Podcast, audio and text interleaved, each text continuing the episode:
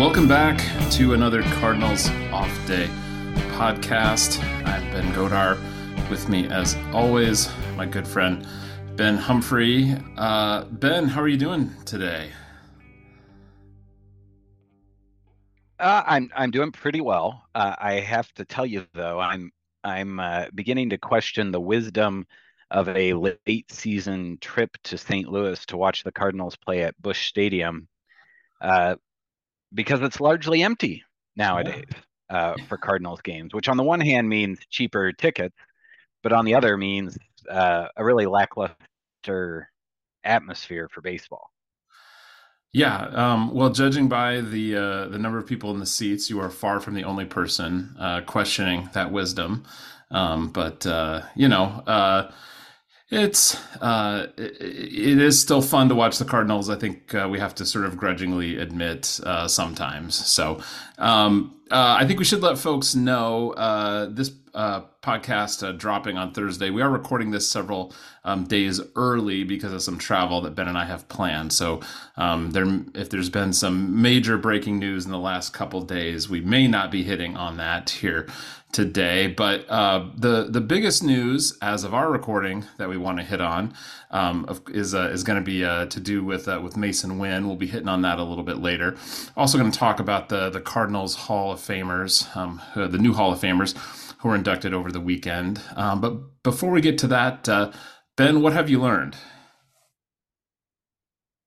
I have learned that when it comes to Dakota Hudson, I think that the media is willing to forgive a lot. And we're recording this early, and he had a pretty good start on Sunday. And Ben, you saw Dakota Hudson pitch in AAA this year, did you not? Twice, unfortunately. And how would you, put on your scouting cap? What would be your assessment of his performance? I think if I was gonna, on the kind of 20/80 scale, I would say garbage. Yeah, and so like a 6 ERA, he had like a mid-4s FIP and a mid-4s xFIP for Memphis. But, I've started seeing, and, our listeners, I think, are probably in some of the same boats, but I've started seeing tweets and kind of posts about Dakota Hudson in the rotation this year and, how maybe it's an audition and how he's looking good. And I think most of that is ERA driven after his start against the Mets, which I cannot stress enough is a getaway day game in a series that the Mets have won. They are not playing for anything anymore. And so I always feel like those games, if you're a starting pitcher, you're trying to quote unquote salvage the series or whatever. Pretty good spot to be in because the other team seems to be as much interested in leaving town as they are in playing that game, Yeah. But after that start, he has a 3.95 ERA, which is, nothing to write home about, a 4.83 fielding independent pitching, which is based on strikeouts, walks, home runs allowed, and innings pitched. And then his xFIP is 4.51, and that's based on strikeouts and walk, but instead of using the home run rate that Dakota Hudson has surrendered himself, it substitutes the league average home run rate. So Dakota Hudson has given up home runs at a higher than average rate this year, which probably doesn't surprise very many people. Regardless, that's not great. And so if you compare that to last year, in 2022, he had a 4.45 ERA, a 4.34 FIP, which is actually much better than this year, and a 4.82 xFIP, which is slightly worse than what he has done this year. So I am here to tell you, folks listening at home, that the Dakota Hudson we are watching now is not any different than the one that we saw last year or the one who was not that great for Memphis. And I don't think anyone should be commenting about his potential to fill a spot in the Cardinals rotation, because if that happens, John Mozeliak, Michael Gersh, and the Cardinals front office will have failed the organization and we the fans in constructing the 2024 rotation. And so I guess what I'm saying is, what I have learned is there's a real recency bias, and we need to be careful not to allow ourselves to get sucked into that vortex, especially when we're looking at Dakota Hudson over the last couple weeks and over the weeks to come. Yeah, you know, it's reminded me a lot of over the last kind of before this season, but the maybe season and a half before, you know, there was kind of a group of Jake Woodford truthers out there who, you know, because Woodford was used really sparingly, you know, mostly as kind of a, you know, middle relief, but then kind of spot starts here and there. And there were stretches of time where he had a decent you know, earned run average, you know, and mostly that was just purely luck driven. Somewhat, I think it was because he was being put in real just kind of garbage time situations, you know, probably helped things. But you know, primarily it was just luck. And all of his underlying, you know, numbers always said this is not a good pitcher. And of course, you know, this season when he did get a little bit more of a, you know, couple rounds through a rotation, you know, we saw that, right?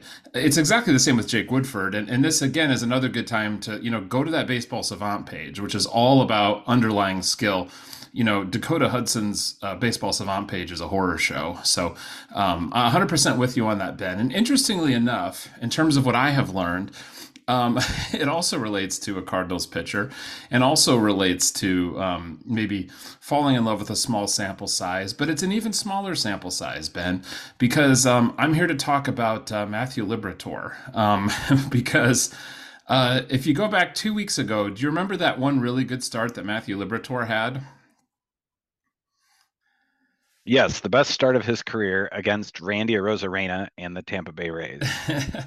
You know, and I certainly don't fault anyone for being encouraged by that and being excited by it.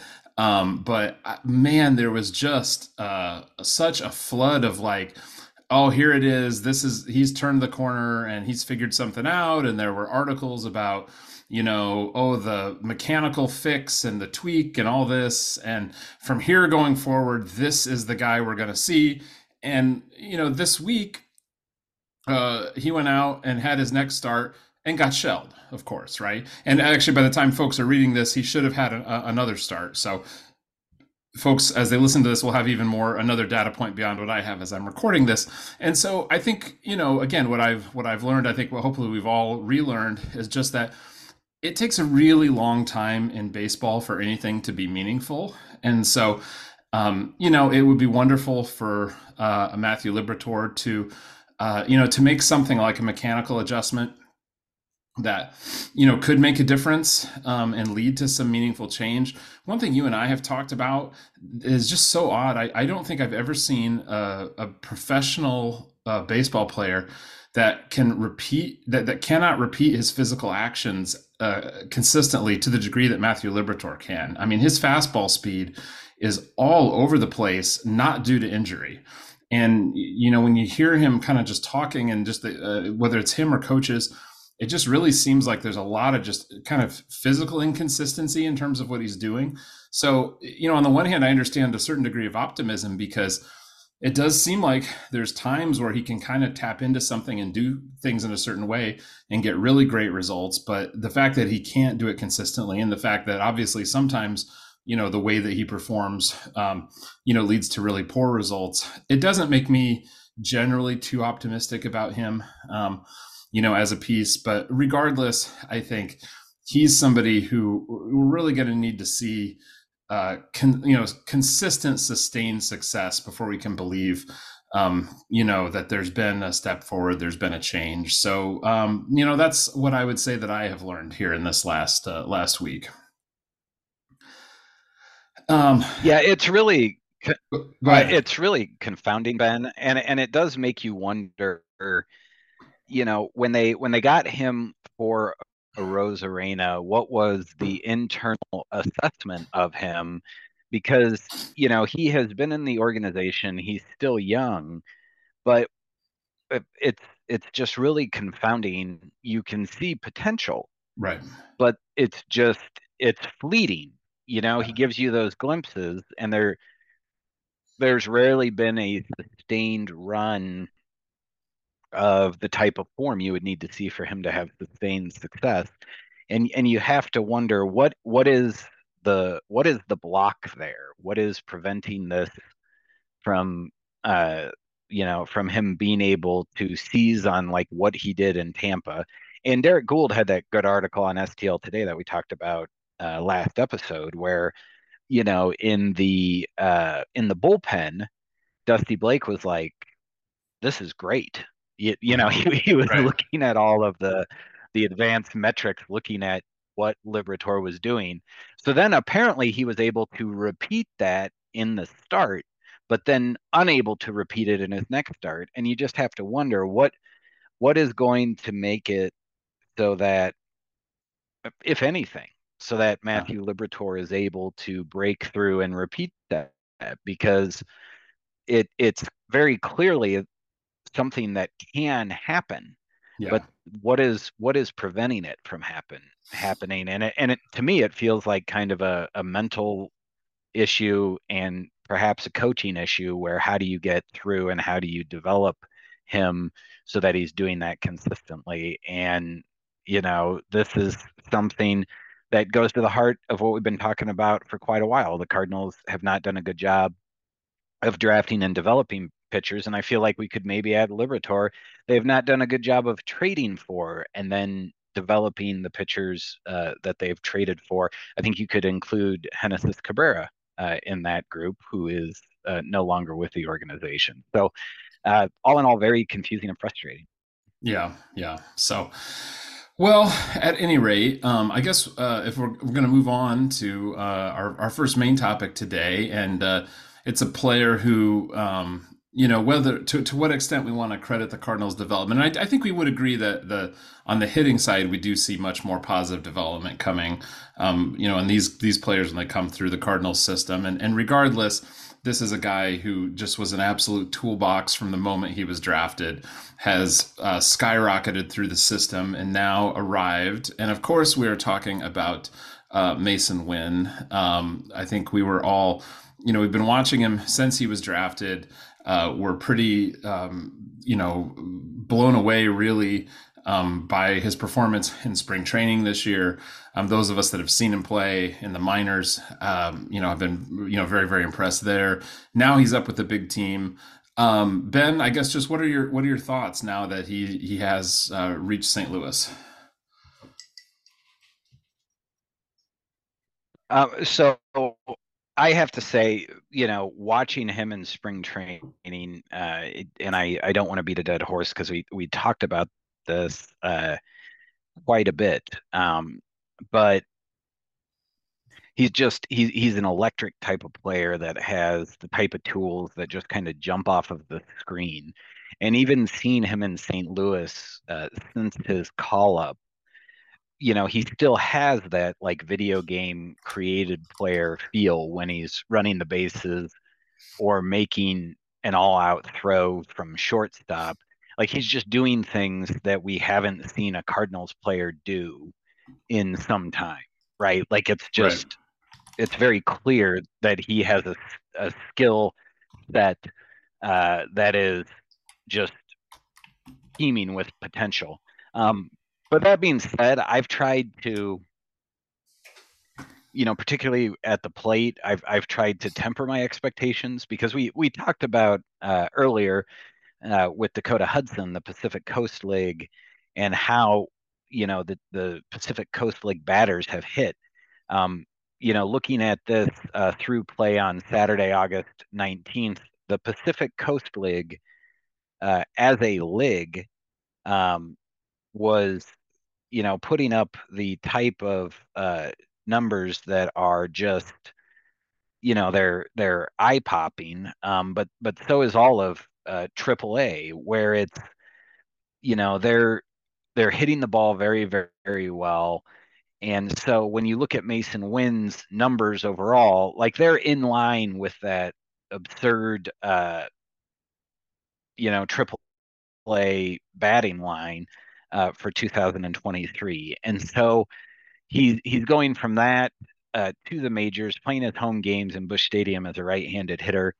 And so I've tried to kind of temper my expectations because even though he has hit very, very well, especially recently, I still feel like the overall very good offensive production in AAA this year perhaps has distorted that line a little bit. And I think we need to give him a little bit of time to grow as a major league hitter.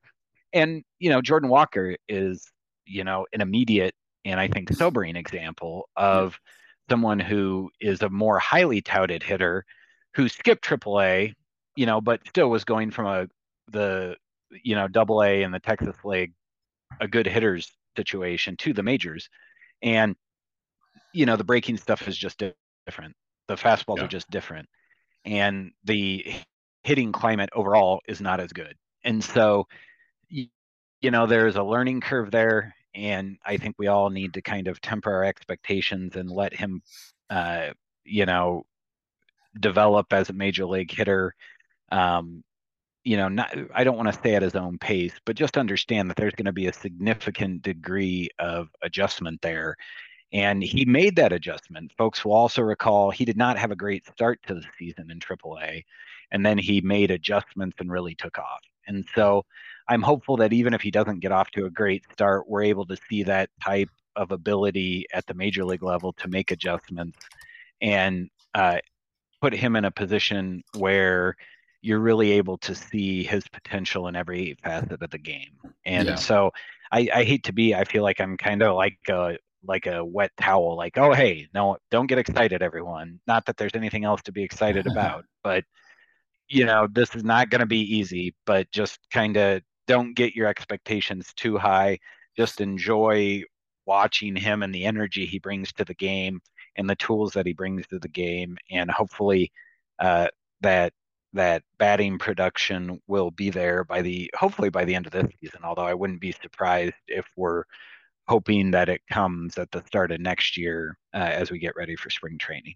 Yeah, no. And I mean, to echo what you said, it's the quality of pitching jumps significantly when you get to the major leagues. I think particularly the quality of the breaking balls that you face, goes up. And I think that's kind of the traditional book on, rookies, and it holds up today, is just, pepper them with breaking stuff.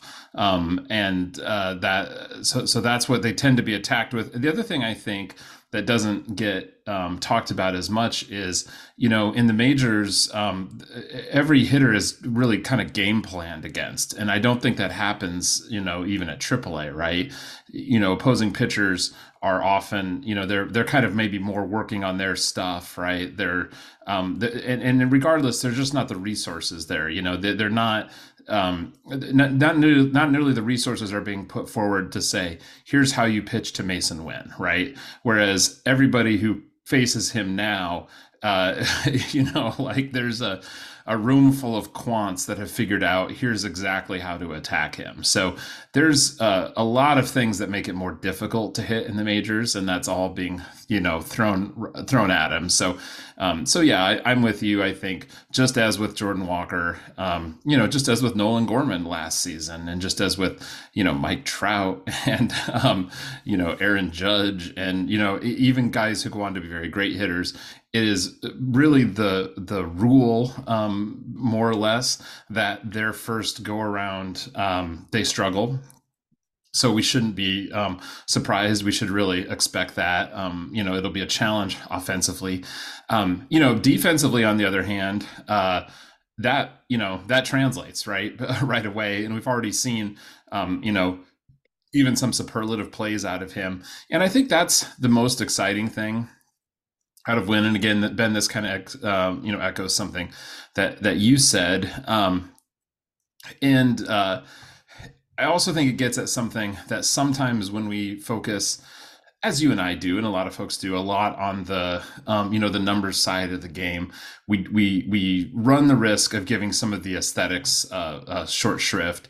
And, not all weighted runs are created equal. And a player like Masyn Winn delivers such beautiful aesthetics out there, really a joy to watch, and just a joy to watch, ply his craft. And, having had the ability to watch him in person on a few occasions, definitely a player that when you see him on the field, you're like, wow, like that is something different. I mean, he just, he stands out. He can do things there that just with your eyes, you see it and you think, that's amazing. That's not something I expect, et cetera. And so those are really exciting things. And those are the things that really make me hope that that he can do all of those things with the bat and with those other things to add the value that, the requisite value that will be required for him to be a Cardinal for a long, long time, because he is just such a, beautiful player to watch out there. Yes. And I owe our listeners an apology. I totally called it the Pacific Coast League. I meant the International League. Since the reorganization of the minor leagues, I was still in pre-reorg mode, and I apologize for that. But you are 100% right, Ben. Like, watching Masyn Winn is fun, and it is nice to have a player like that on your television screen or at the ballpark if you're going to a game in person, because he's exciting and fun to watch, and it's nice that he is up for the tail end of this season when there isn't much else going well for the St. Louis Cardinals or to look forward to. Yeah, absolutely. Absolutely. So, yeah, well, I don't have a whole lot else to say. I mean, I know we talked beforehand. We felt like we were a little bit kind of Chris Farley show with Masyn Winn here. Masyn Winn's up. It's awesome. You have anything else, Ben? Yeah. Remember when you threw the ball 100 miles per hour at the Futures game? That was awesome. Yeah, yeah, totally. That's all that I have to wind down the Masyn Winn talk here today. Just a lot of fun. Looking forward to the next several weeks, getting to watch him in HD at home. Yeah. Well, some players who we have seen much more of in many cases were put into the Cardinals Hall of Fame over the weekend. Jose Oquendo and Max Lanier were the two players who were inducted. And then, of course, David Freese was voted in but elected not to, or chose not to to enter the Hall of Fame. Ben, why don't we start with the secret weapon? I have to say, personally, the secret weapon has always been one of my favorite players. And this was going back to even his playing days. I remember... I think the two things I would throw out there, there was always just the sort of the legend around just being able to play all of the positions was just like, felt like it was the coolest thing, the fact that he could do that and the very secret weaponness of it. And I'll tell you the other thing that I always loved about him is he was a switch hitter, of course, back on those Cardinals teams. They were literally all switch hitters. But he had completely different stances from both sides of the plate. And so when we would play wiffle ball in the backyard, I would do Jose Oquendo from each side of the plate. It was one of my favorite kind of batting stances to imitate. So those are some of my favorite kind of like early Jose Oquendo memories, just to kind of kick us off. But I don't know, what are some of your thoughts on Jose Oquendo, the player or the manager, or sorry, the player or the coach? Something that like we are 80s kids, and I think of Jose Oquendo as kind of a quintessential 80s type of player, and then on top of that, like a quintessential like whitey ball player, and then him playing all of the positions that he has played. And I still remember, because like he even pitched, like around the time that I was reading the box score every morning, like 87, 88, he pitched a little bit for the Cardinals. And I think maybe a little bit after that too. And, you know, that was also around the time that he caught in a game and he played first base and you know, he obviously he played shortstop and second base a lot. And then that was also right around the time when Whitey would use him in the outfield. And so when you were a kid and you were looking at those box scores, it was that there was as much of a, where did Oquendo play yesterday? You know, like angle to it, where it's almost as if Jose Oquendo helped teach me how to read the entire box score, right? Like, because you're kind of looking at, you know, who came in when, where, and what did they do.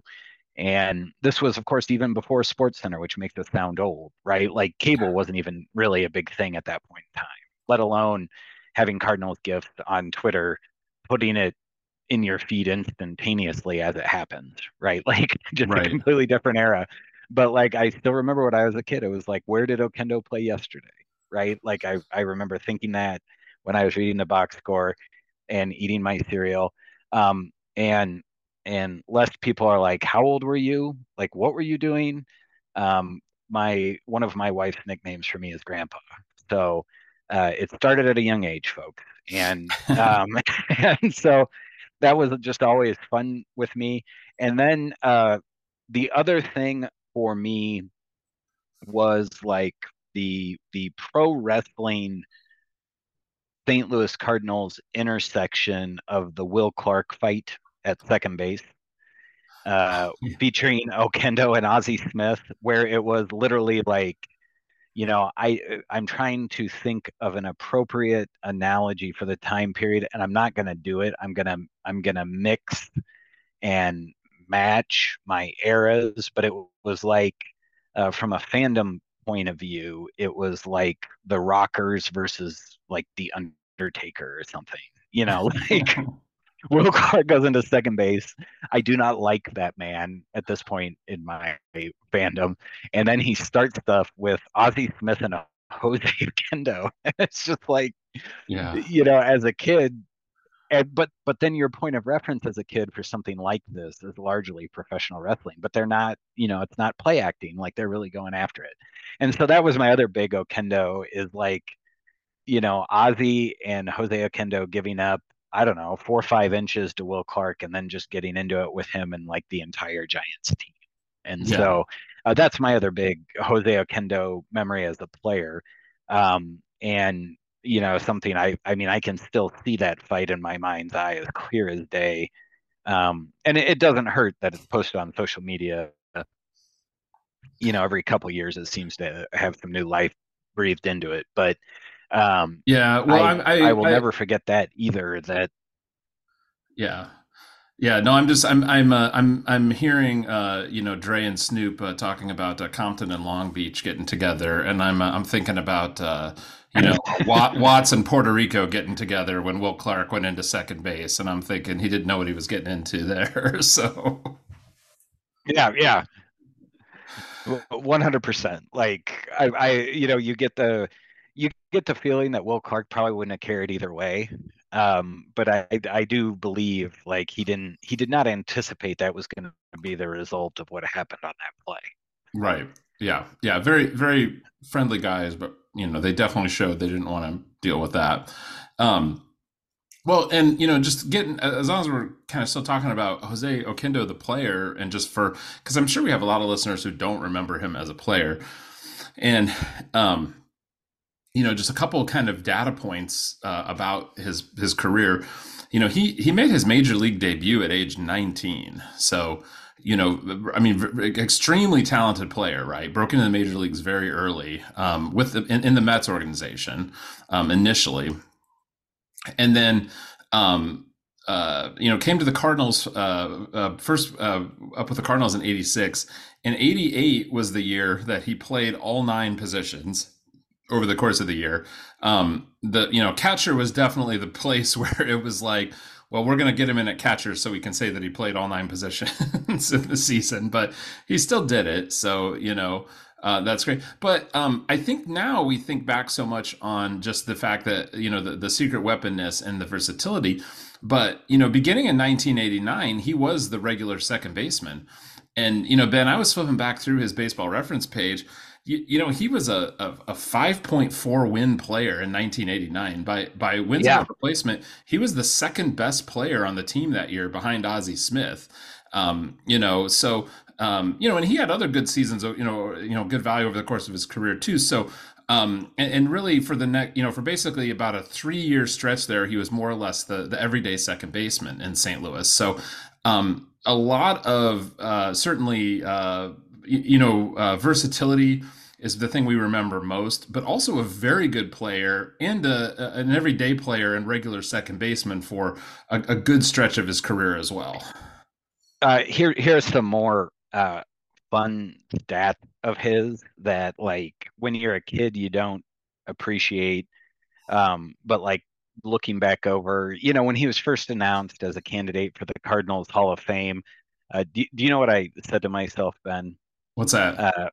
I said to myself, this is like, he's like the Dr. Thunder to Red Shandy's Dr. Pepper, you know, like, you know what I mean? Like, yeah. He's a utility guy. He's a coach versus like an everyday player who becomes a Hall of Fame manager. You know what I mean? But I don't know that that's entirely fair, because when you're a coach, you are definitely having a hands-on experience. Yeah. But when he was announced as a potential Hall of Famer, you know, like on the ballot for the voting, and I went and I looked at like all of his stats, which I had not really done.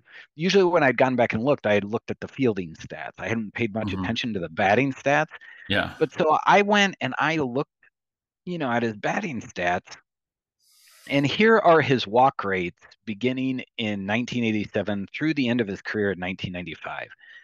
17.3%, 10%, 12.2%, 13.4%, 15.2%, 12.5%, 13.5%, 13.8%, 13.5%.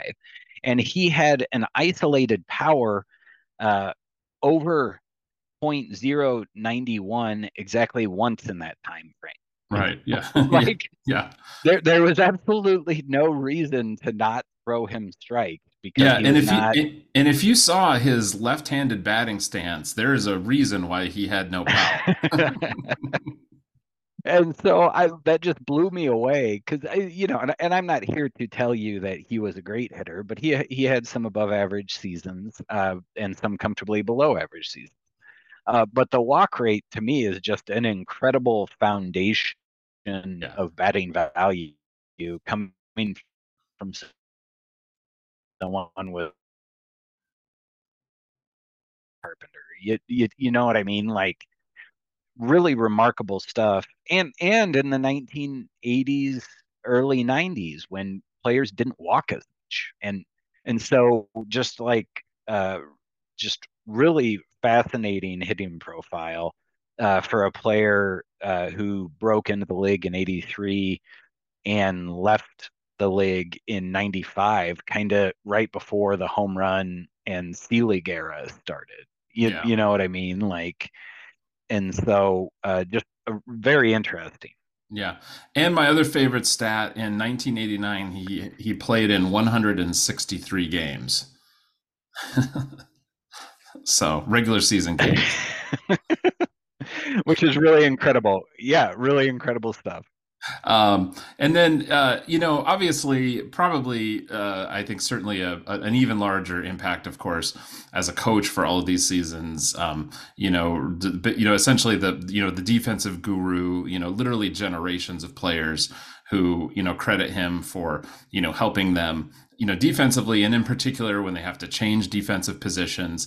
We've talked a lot, Ben, and, you know, coaching is like this kind of black box thing that, like, we don't really, you know, there's not really ways for us to measure it, right? So it's not like there's numbers to look at, but just with generations of players and other coaches and people in the organization just universally lauding the value that Oquendo has brought. There's just really no question, that he's, the value that he's brought to the organization. Even if we can't necessarily, point to a number or something that would demonstrate that. I mean, 100%. But I think you look at, as someone who did what you're not supposed to do and paid way too much attention to like Skip Schumaker's use the R when he moved from the outfield to second base. Like, even if you just take someone like Skip Schumaker, the transition from the outfield to second base where, they were able to leverage his, not a great bat, but a good bat at second base. And with his fielding, with the help of Oquendo, serviceable, right? I mean, Moneyball made it famous, right? When they were they're moving to second base or moving to first base, and Billy Bean's like, it's easy. And then Ron Washington's character, Ron Washington's like, it's incredibly hard. Well, first base, is comparatively easier than like second. And so, you look at, you just look at someone like Skip Schumaker, who is a clear outlier. But even like, someone like Edman or Brendan Donovan on the current team, he's clearly had an impact on them. And Masyn Winn, who we just talked about, he had that wonderful quote this week where he said, and I'm going to paraphrase it, that Ozzie is a wizard and Oquendo is like Yoda. And you immediately are taken back to Luke Skywalker with Yoda in a backpack on his back while he's training to become a Jedi, right? Like, just, just a very evocative analogy there from Masyn Winn. And I think the amount of respect and reverence that a whole bunch of players have, and then also even Tony La Russa, who said he's the best baseball mind, one of the top baseball minds he's ever been around, in his interview during Sunday's game. And, at some point in time, you have to recognize it as being true, right? Like, we may not be able to quantify it here, but these people who know baseball are here to tell you all about it. And I think it would be wrong of us to ignore that or try to poo-poo it. Oh yeah, no, 100%, 100%. So yeah, so happy to see Jose Oquendo get this recognition, and it'll be just exciting to have him regularly out there with the other Red Jackets. And then I'd love to just touch briefly on Max Lanier. He's was a Cardinals pitcher primarily in the 1940s. And he's a guy who I have long been fascinated with, Ben, primarily for his role in labor relations. And if folks aren't familiar, I think the most interesting part of his story, he was a great pitcher in those, Cardinals teams, basically during those the war years and the three consecutive teams that went to the World Series. And then in 1945, he was drafted into the Army, and so didn't play a full season. But like several other Cardinals, had kind of started arguing with ownership for a raise kind of around that time. Because believe it or not, back in the 1940s, as throughout its entire duration, Cardinals ownership has been cheap and has not had a great track record when it comes to paying players. And actually all of baseball, players' salaries, the average salary actually decreased from 1939 to 1945, which is kind of obscene. So they really suppressed salaries at that point in time. And, yes, the war was going on, but that was basically, a tool that was used by owners to get away with suppressing salaries.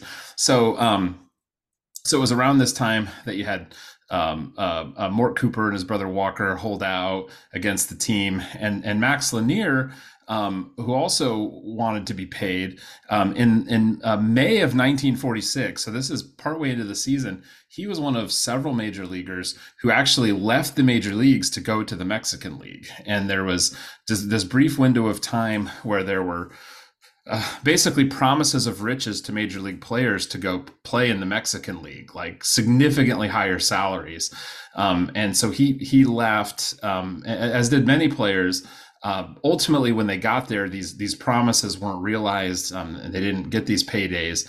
And then when they tried to come back, they were basically frozen out by the league. So Max Lanier ended up not playing in the 1947 or 1948 season. And he sued the league. I don't want to say he sued the league. I forget the exact nature of the lawsuit, but he challenged the reserve clause. A lot of folks kind of think that Kurt Flood was like, that was the first legal action. There was a whole series of these kind of throughout the history of, player owner relations. He was involved in one of those back then, challenging the reserve clause back then. He, of course, lost. And then, grudgingly, basically, in 1949, he does come back to the Cardinals and continued pitching with the Cardinals through 1951. So, very good pitcher, spent, 12 years pitching with the Cardinals, great numbers. And that's, of course, what everybody's celebrating now and deserving of a red jacket for his time with the Cardinals as a pitcher. But it really, to me, more instructive just for his role. And frankly, what we continue to see, which is, Cardinals ownership being unwilling to pay for pitching, which in this season of all seasons feels like a really, poignant story to be back in the forefront. Oh, yeah, 100%. And I thought it was interesting that he is making the Hall of Fame like the year after Comiskey. And it felt, it just feels kind of incongruous in a way where it's like, kind of the more famously cheap owner and then a guy who took a stand against cheap ownership. Like who was very good on one of yours and then one of ours kind of thing. But yeah, almost like a trade. Like, okay, well, we'll do this and this. But I also, I really enjoyed the anecdote watching the speeches earlier today on Sunday from his son, where despite all of that, he asked to be buried in a St. Louis Cardinals cap, and they obliged. So yeah. I felt, it was a fitting tribute, and I think his family certainly seemed to greatly appreciate it. And I think it's really good that folks, are going to see him associated with the Cardinals Hall of Fame and hopefully dig a little bit deeper into those mid-1900s teams that were, so good. Yeah. Because, there's a lot of interesting players and skilled players and performances in that era. And I hope things like this encourage folks to check some of those historical teams out.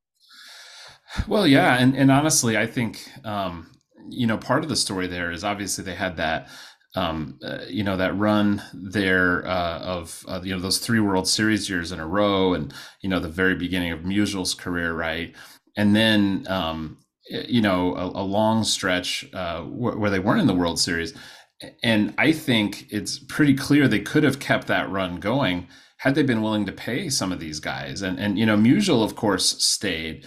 But you look at a lot of those other very good players they had on those teams, and many of them, left or were traded, and it was all about money. And so, it seems like it was an opportunity there to build a little more of a dynasty that ownership just wasn't willing to pony up for. So, but speaking of another World Series team and player, Ben, I guess it's worth just mentioning that, of course, David Freese was voted in and then elected not to go in. I don't know, Ben, what are your thoughts on that, about him being on the ballot, him being voted in, him choosing not to go in? A lot of things there to unpack. What are your thoughts? There always seem to be, and I might be reading too much into, kind of second and third hand information, but there always seemed to be maybe a little bit of imposter syndrome or something with David Freese in St. Louis, where, you know, he's a local guy. He knows what people think of the St. Louis Cardinals.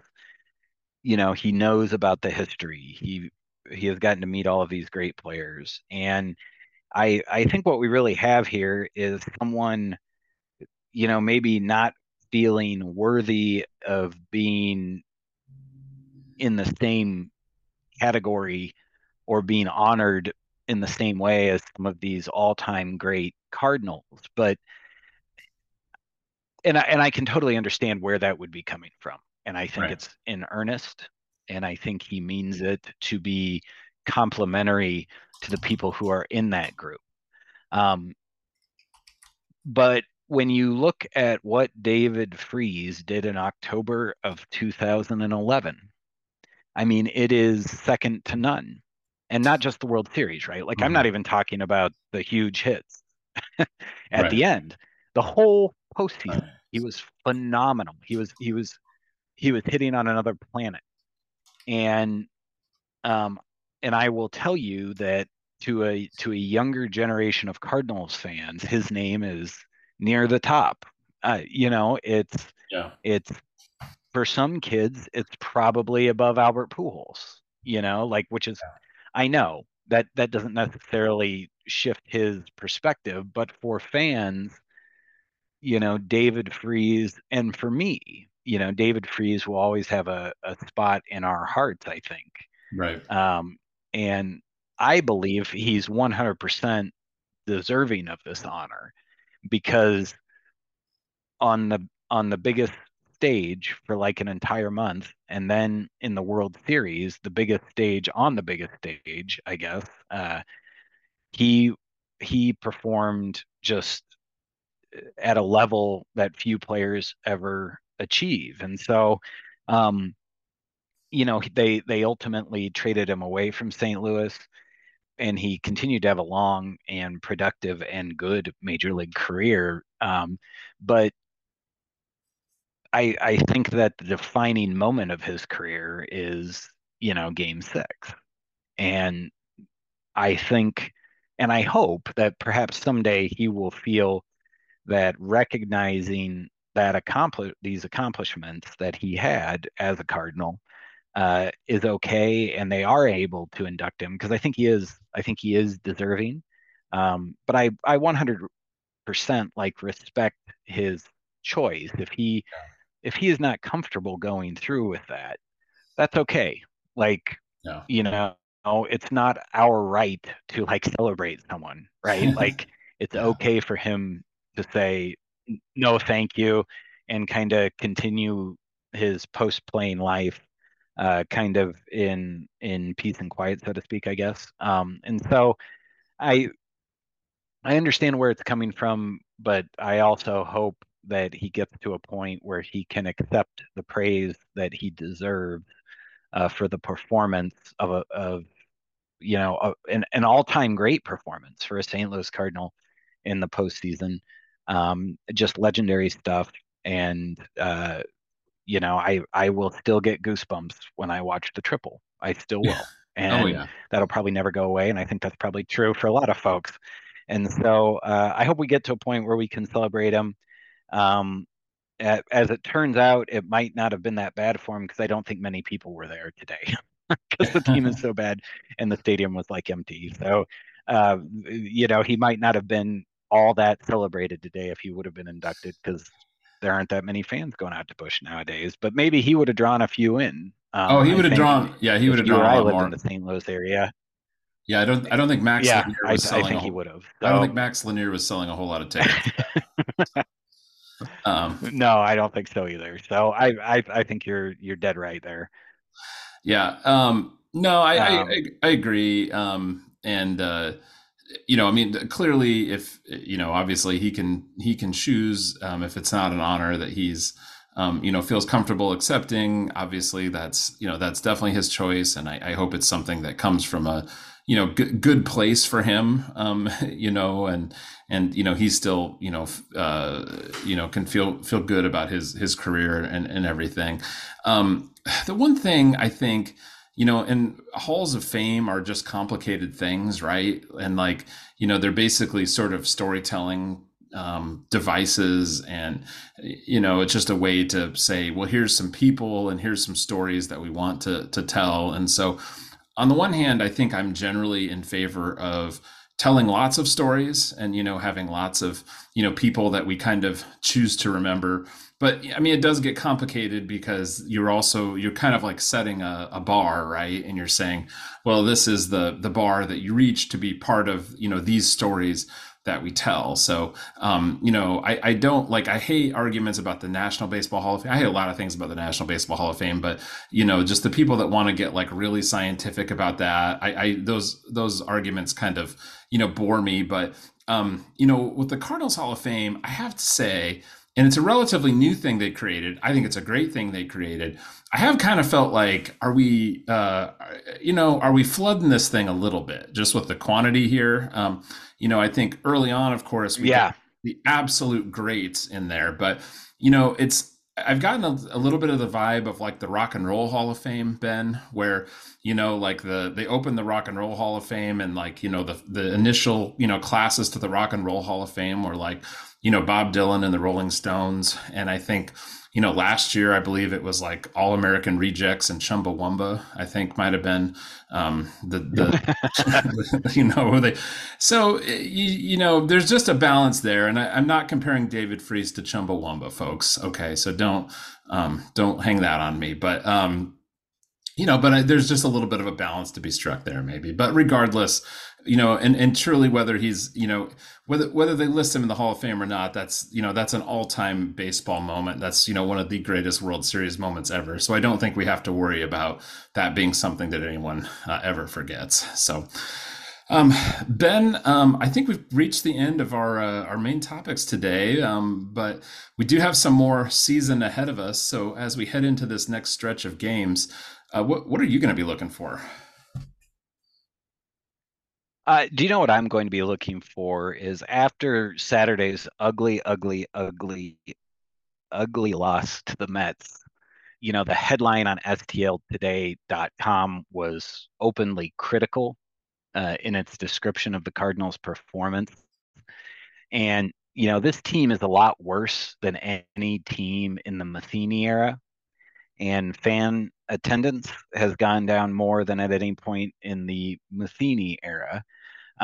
But nonetheless, I don't think that Matheny got on the hot seat or got fired until after the St. Louis media turned on him to an extent. Criticism. So I just kind of look at this with Oliver Marmol wired to tips of an, you know, almost like a mausoleum. Busch Stadium is basically empty, like they're echoes from hits probably, you know, in a way that there wasn't before because there's so much more concrete to directly bounce off of for the sounds of the actual play during a game. And, you know, this team, I think, pretty clearly quit on him even before the trade deadline. And now it seems like they almost don't even want to be there. And if they're going to play like that, I'm going to be watching because it might get to a point where it's real tough to bring him back. Like if everything just sinks so low, I don't know, man. What do you think about that? This whole thing to me, it just seems like you're bringing back all of these position players, or at least, you know, probably 90% of them. You might trade some for pitching, but you're going to bring all these guys back who are playing like this for Marmol.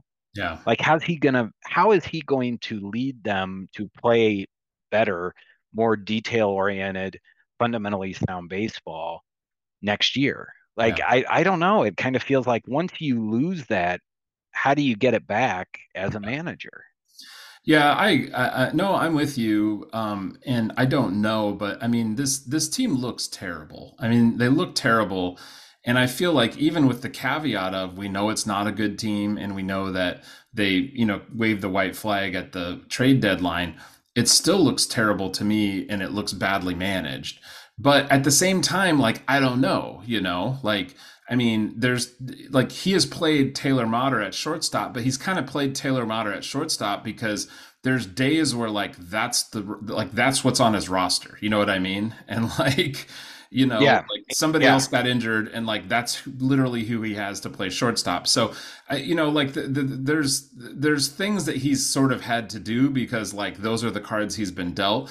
But like, I feel like you have to cut him every single break to have it even be like, you know, any kind of an argument for bringing him back. And I literally see nothing in his favor. You know, no checks in his favor. And there's just nothing, we can see on the field that's positive. But again, it's true with the manager, like it's true for the coaches. There's so much that we don't see. And so, you know, I mean, you know, if there's stuff behind the scenes that they feel is very positive, and they being the front office and they being the players, you know, who knows? Just like with, you know, with Schilt, I mean, there was stuff that they felt was very negative that was behind the scenes, and he was gone and we didn't see that coming. So I don't know, but I mean, I have not enjoyed watching this. It seems hard for me to imagine he's going to come back. So I'm kind of with you, Ben, on that. So that's what I'm going to be watching, is just kind of the tenor of the media coverage of the team. And if it feels like maybe there's something changing underneath Marmol's feet. So that's what I'm looking for. What about you, Ben? I am going to be watching just how they manage Masyn Winn's plate appearances. You know, they did, you know, for the last couple shows, I think I mentioned I was going to be watching when they brought him up, to see if they brought him up after the point where he would maintain his rookie eligibility for next year, which would maintain his ability to win the Rookie of the Year next year, which would maintain the Cardinals' ability to get those draft pick compensation. They did that, but it's beyond just the days on the roster. There is also a cap on his number of plate appearances. I want to say it's 130. I should have written it down before we started recording. But it's less than full-time play. It's still like quite a bit of play, but it will be kind of clearly managed if they're keeping him under that. And I think they will be. So, you know, they're doing a little bit of service time, you know, massaging. I don't know if we're going to call it manipulation, Ben. I'm going to call it massaging here with Masyn Winn at the end of the season. But you know, it's preserving some really a lot of value for them going forward. So I think from the organization standpoint, it makes a lot of sense. So I'm just going to, you know, keep an eye on that going forward. Do you have an off day recommendation for folks? I do. My off day recommendation is the HBO series Winning Time, about the Los Angeles Lakers of the 1980s. It has John C. Reilly as the owner, Jerry Buss, and some very good other performances. Adrian Brody plays Pat Riley, and I think does it extremely well. And, you know, this is a series that kind of captures a team that I was probably too young to appreciate when they were playing in real life, but it's a really interesting story. And I should also add, I'm shortchanging the staff. Quincy Isaiah's Magic Johnson is really great, like really great. And I also really enjoy Jason Clark as Jerry West. And the whole thing is just, there's a lot of humor, but there's also some really good drama and character stuff as well. And I really enjoy it. And the guy who plays Larry Bird, I don't know who it is, but he's really great too. Not a huge role, but just like a very good antagonist for the Lakers. And I really have enjoyed this show. And if you're looking for a change of pace, the early 1980s Los Angeles Lakers are about as far from the 2023 St. Louis Cardinals as you can get. So a lot of fun to check out, a drama with comedy based on them. And I encourage our folks to check that show out if you haven't yet. No one has described the Oliver Marmol Cardinals as Showtime, is what you're saying. No. My recommendation is the band The Baseball Project, and as folks are listening to this, I should actually be on my way back from Pittsburgh, where I have traveled to see The Baseball Project play a show, which I'm very excited about. If you're not familiar with The Baseball Project, they're a super group of musicians, including Peter Buck and Mike Mills from REM. They've recorded 4 albums over the last, I think 2007 was their first one. So they just get together periodically and they record these albums where all of the songs are about baseball, but they're like really good like rock music too, because they're all really good musicians. So they're a ton of fun to listen to if you're a baseball fan. And they just recorded a new one and did kind of a short tour. So I decided to travel to Pittsburgh, where I could catch both a Cardinals game and a Baseball Project concert. So, but I wanted to mention the band for anybody who hasn't checked them out. I think if you're a fan of that kind of music and a fan of baseball, you will definitely enjoy them.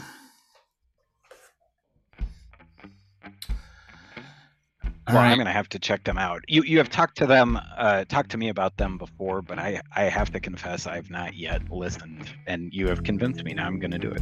All right. Well, good. So we accomplished something here today, Ben. Anything else before we wrap things up? Nope. I hope everyone's enjoying the end of their summers, even if the Cardinals aren't enjoying the end of theirs. I do as well, and we appreciate folks, joining us, and we will be back with you again on the next Cardinals Off Day.